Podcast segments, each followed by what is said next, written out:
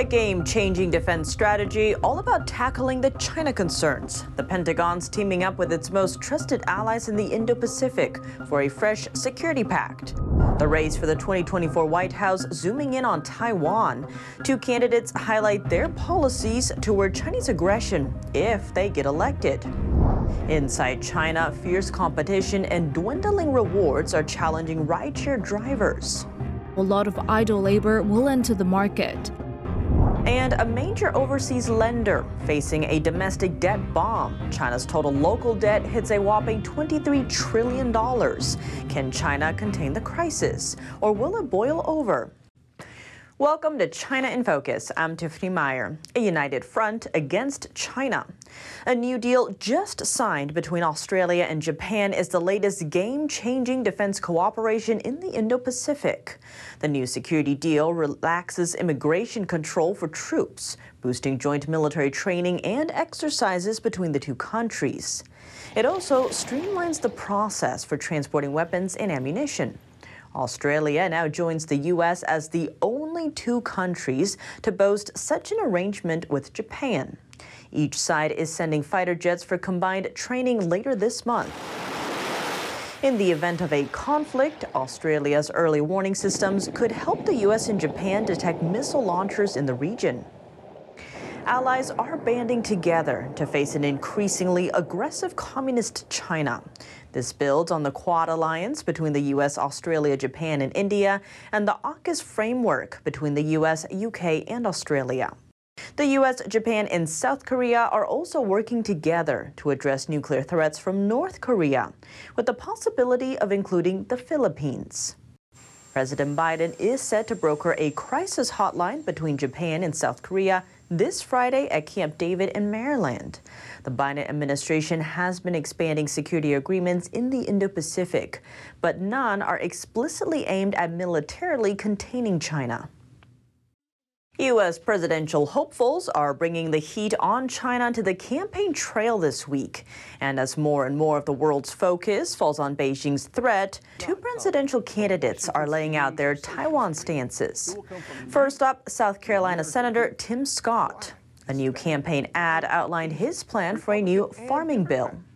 I will stop China from buying our farmland, and I will fight for fair trade to ensure our farmers have access to foreign markets. The bill would seek to strengthen food security, create growth in rural communities, stop the Chinese Communist Party from buying up U.S. farmland. Next is Republican Vivek Ramaswamy. His policy is to defend Taiwan in case of a Chinese invasion, at least until 2028. Speaking on the Hugh Hewitt show, Ramaswamy addressed Chinese leader Xi Jinping, saying, Do not mess with Taiwan. That commitment is only as far as 2028, by which point I will have led the United States of America to achieve semiconductor independence. And we will not take the risk of war that risks American lives after that for some nationalistic dispute between China and Taiwan. He also said he'd shift Washington's current approach from strategic ambiguity over Taiwan, refusing to declare whether the U.S. would send troops to defend the island, to strategic clarity. A pair of breached email accounts belonging to a U.S. congressman the FBI says suspected Chinese hackers were able to assess both his personal and campaign email accounts. Nebraska Republican Don Bacon is a vocal supporter of Taiwan and a critic of the Chinese regime. In a social media post, Bacon said the hackers only got access to political strategy and fundraising information. He says the FBI told him about the breach Monday. Bacon is the first known lawmaker to fall prey to an alleged Chinese espionage campaign. Hackers also breached the unclassified email accounts of senior State Department and Commerce Department officials in May, including the U.S. ambassador to China and Secretary of Commerce Gina Raimondo. More and more job seekers are turning to options like rideshare driving to make ends meet. That's the case in China, where the market has seen a 7% increase in recent months. What hints does this offer about the nation's unemployment troubles? Let's dive in. As China's job market shrinks, a rush of newcomers is oversaturating gig economy jobs like ride hailing. It's eating into the income of existing full timers like Li Wei Min and dragging out his work hours. He's near Shanghai's most prominent train station, which used to be a hot pickup spot. But he's out of luck, or possibly the competition for customers is now just much tougher. I must persist because, after all, due to the effects of the pandemic, even if I want to give up this job, it's difficult to find other jobs now. There is no other job to find. China saw 400,000 new registered ride hailing drivers in the sector between April and July, flooding the market with a 7% surge. It comes as the world's second largest economy has sputtered, trying to pivot out of some of the world's harshest lockdowns, with youth unemployment soaring. China's Statistics Bureau said on Tuesday it would suspend releasing youth jobless data after record high readings, over a fifth unemployed as of June. Market analyst Wang Ke points out ride hailing naturally became the first choice for quick cash for a growing number of jobless people. Because of the impact of three years of the pandemic, many companies and small enterprises may have gone bankrupt or gone out of business, so a lot of idle labor will enter the market. There has also been a sharp decline in the number of jobs. Some cities like Shanghai have suspended issuing new ride hailing permits. But even with less drivers, economists say making a living is likely to become more difficult for many people in China as it enters a period of much slower economic growth. For many in the ride hailing sector, each day is bleaker than the last, working longer hours to earn the same money they did months ago. It's the only option for those with family to support, like Zhu Jimin, who spends 15 hours behind the wheel. The only thing on my mind every day is just making money because our parents are getting old. My kids are going to junior high, high school. Conditions for my family aren't great. So, why am I so hardworking? It's because there are a lot of ways my family needs to use the money. China's official data says over a fifth of its young workforce are unemployed as of June. The Chinese regime has a history of underreporting data that reflect poorly on its economy. Frank Xie, professor of marketing at the University of South Carolina Aiken, says the real number could be as high as 30 percent. The spotlight on China's financial woes tends to focus on Beijing, but the nation's financial challenges reach much further, all the way down to local branches of government under the Chinese Communist regime. Local level debt is now estimated at $13 trillion, equivalent to one third of China's GDP or $9,000 per Chinese citizen. China State Council sent officials to over 10 of the country's most financially weak provinces with the goal of reducing debt.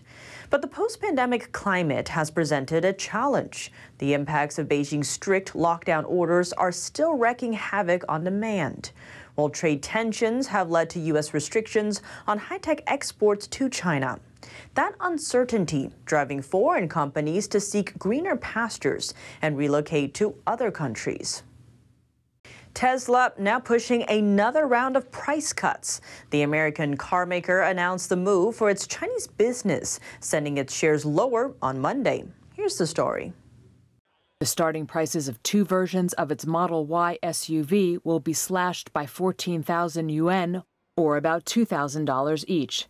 The electric vehicle maker also said it would offer insurance subsidies of 8,000 yuan, or about $1,100, for buyers in China of its Model 3. The cuts further raised investor worries about the EV maker's profit margins. A similar price drop last month came despite a pledge made along with several other companies in China to avoid so called abnormal pricing, which some thought signaled a truce in the price wars that have threatened corporate profits. Last month, Tesla CEO Elon Musk said further price cuts were a possibility even if it squeezed the company's margins. Tesla has slashed prices several times in the US, China, and other markets since late last year and has offered other incentives to reduce inventory as it tries to shield itself against competition. News on the U.S. China chip war. U.S. chip giant Intel's latest buy up is going belly up, worth $5.4 billion. The deal's flat line leads back to China. The corporation put a stop to the plan with Israeli chipmaker Tower Semiconductor after it failed to get approval from Chinese regulators. It's bizarre that they would block this deal, right? I would say that the, uh, the only reason I can think of is that the Chinese government wants to retaliate against U.S. government and U.S. businesses for U.S. sanctions on tech export to, to China. Intel expected to boost its chip production through buying the Israeli chipmaker. The agreement was struck in 2022 and at a glance poses no threat to the world's second largest economy. Ending the deal comes with its own bill, costing Intel over $350 million. Tower Semiconductor's stock also sank on the news, seeing a 11% decline on U.S. listed shares.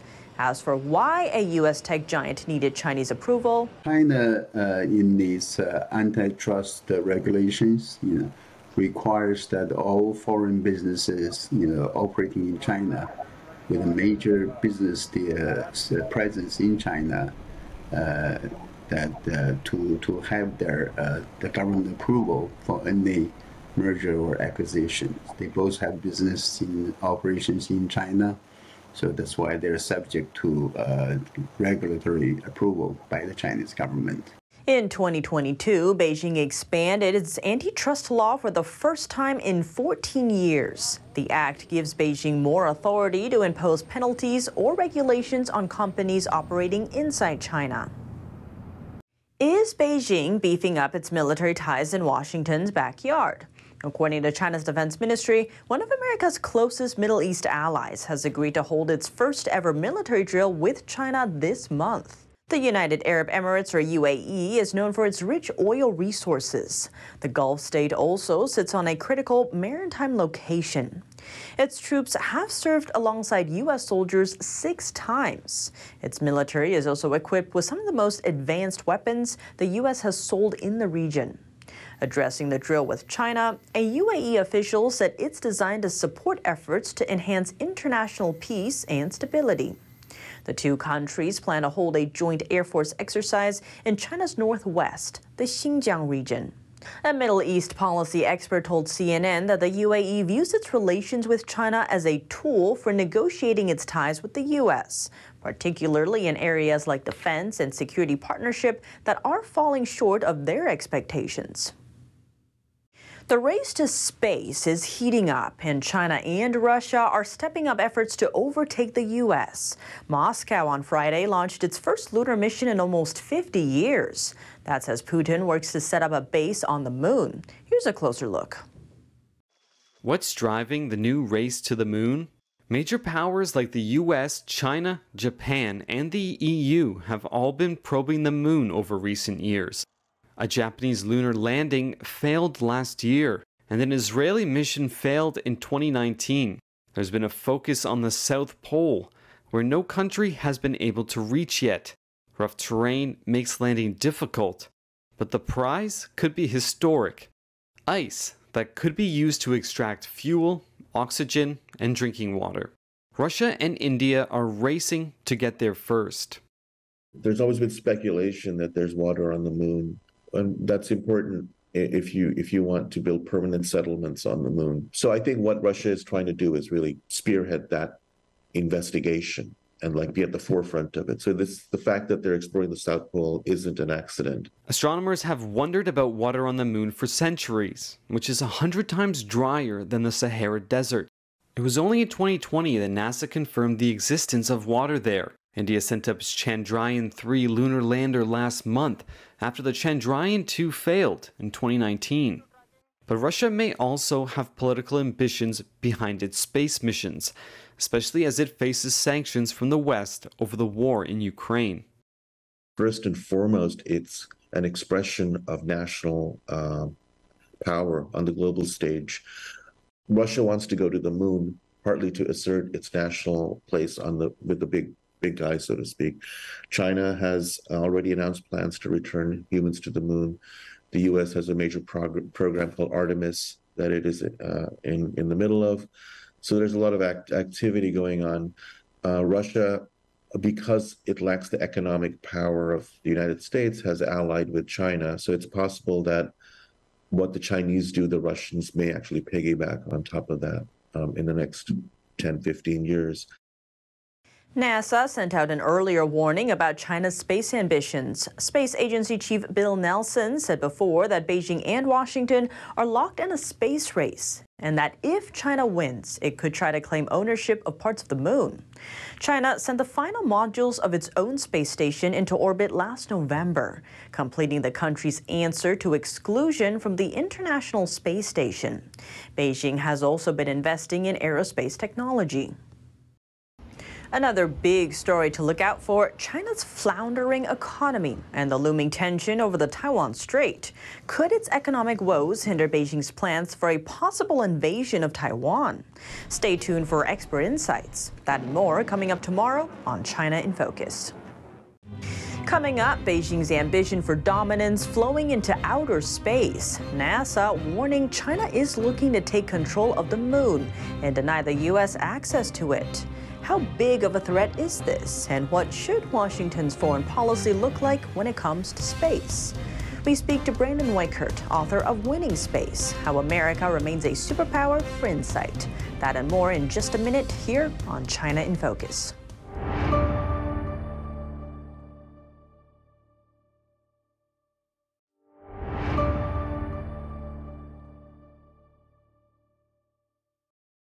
Welcome back to China in Focus. I'm Tiffany Meyer. The U.S. China battle for dominance is spreading into space. NASA's chief warning that Beijing could turn parts of the moon into the next South China Sea. What's at stake? And how could it impact the United States? We hear from Brandon Weichert, author of Winning Space How America Remains a Superpower for Insight. Let's get to it. Brandon Weichert, thank you so much for joining us. Great to have you back on the show. Thank you for having me. It's good to be here. NASA's head Bill Nelson is warning that if China gets to the South Pole to the moon first, they could potentially deny us or other countries access. How real of a threat is this? Uh, that is a significant threat. The Chinese believe that by t- at, least 2030 they will be on the moon permanently. Although the Chinese Space Agency is saying they can think they think they can get there by 2027. NASA, on the other hand, is saying it won't be till 2030, 2032 that they will be able to get permanent boots on the moon. And so it sounds like, given those timelines that have been laid out, we're kind of falling behind here. How what's at stake for the US if we don't get there first? Well, not just pride. Obviously, that is a big issue, but um, really, it's the future of uh, the international order. Because if you can control the strategic high ground, uh, you basically can write the destiny of the Earth below. And maybe people don't realize it, but the moon is very much a part of that strategic high ground. It's not just the Earth orbits, it's uh, the Earth moon system. And that's certainly how military planners need to start looking at it. It's certainly how the Chinese planners are looking at it. You and I have spoken about this before, but the head of China's lunar program in 2019 is on the record as saying Chinese leaders view the universe as the ocean and they view the moon as the South China Sea. And we know what the Chinese are doing in the South China Sea. They're annexing it illegally. So you can apply that logic to the moon. And they want to control the moon so they can control the lower orbits around Earth and then ultimately control the Earth. And on that note, seems with the South China Sea, there's a lot of resources there. As we're talking, there's a lot of resources in the South China Sea of the skies, the moon.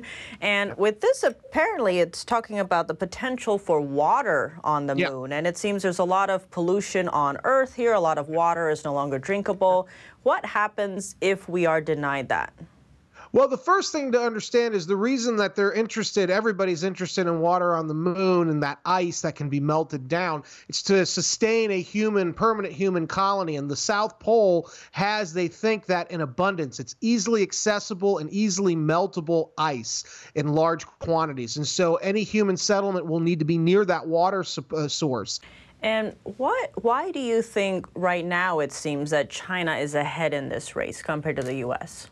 Well, the future belongs to whichever group of people want to control the future more.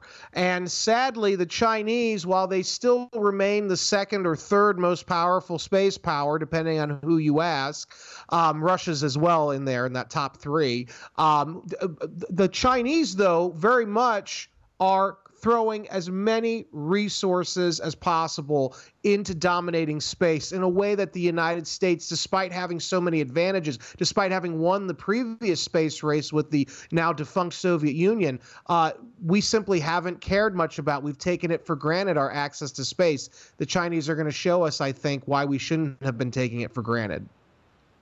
And on that note, it seems the Chinese, actually, you've talked about this before, how China's foreign policy in space is to not just dominate it, but also to deny Americans or yeah. other countries. They don't like access to that. So, right. what should our foreign policy be when it comes to space?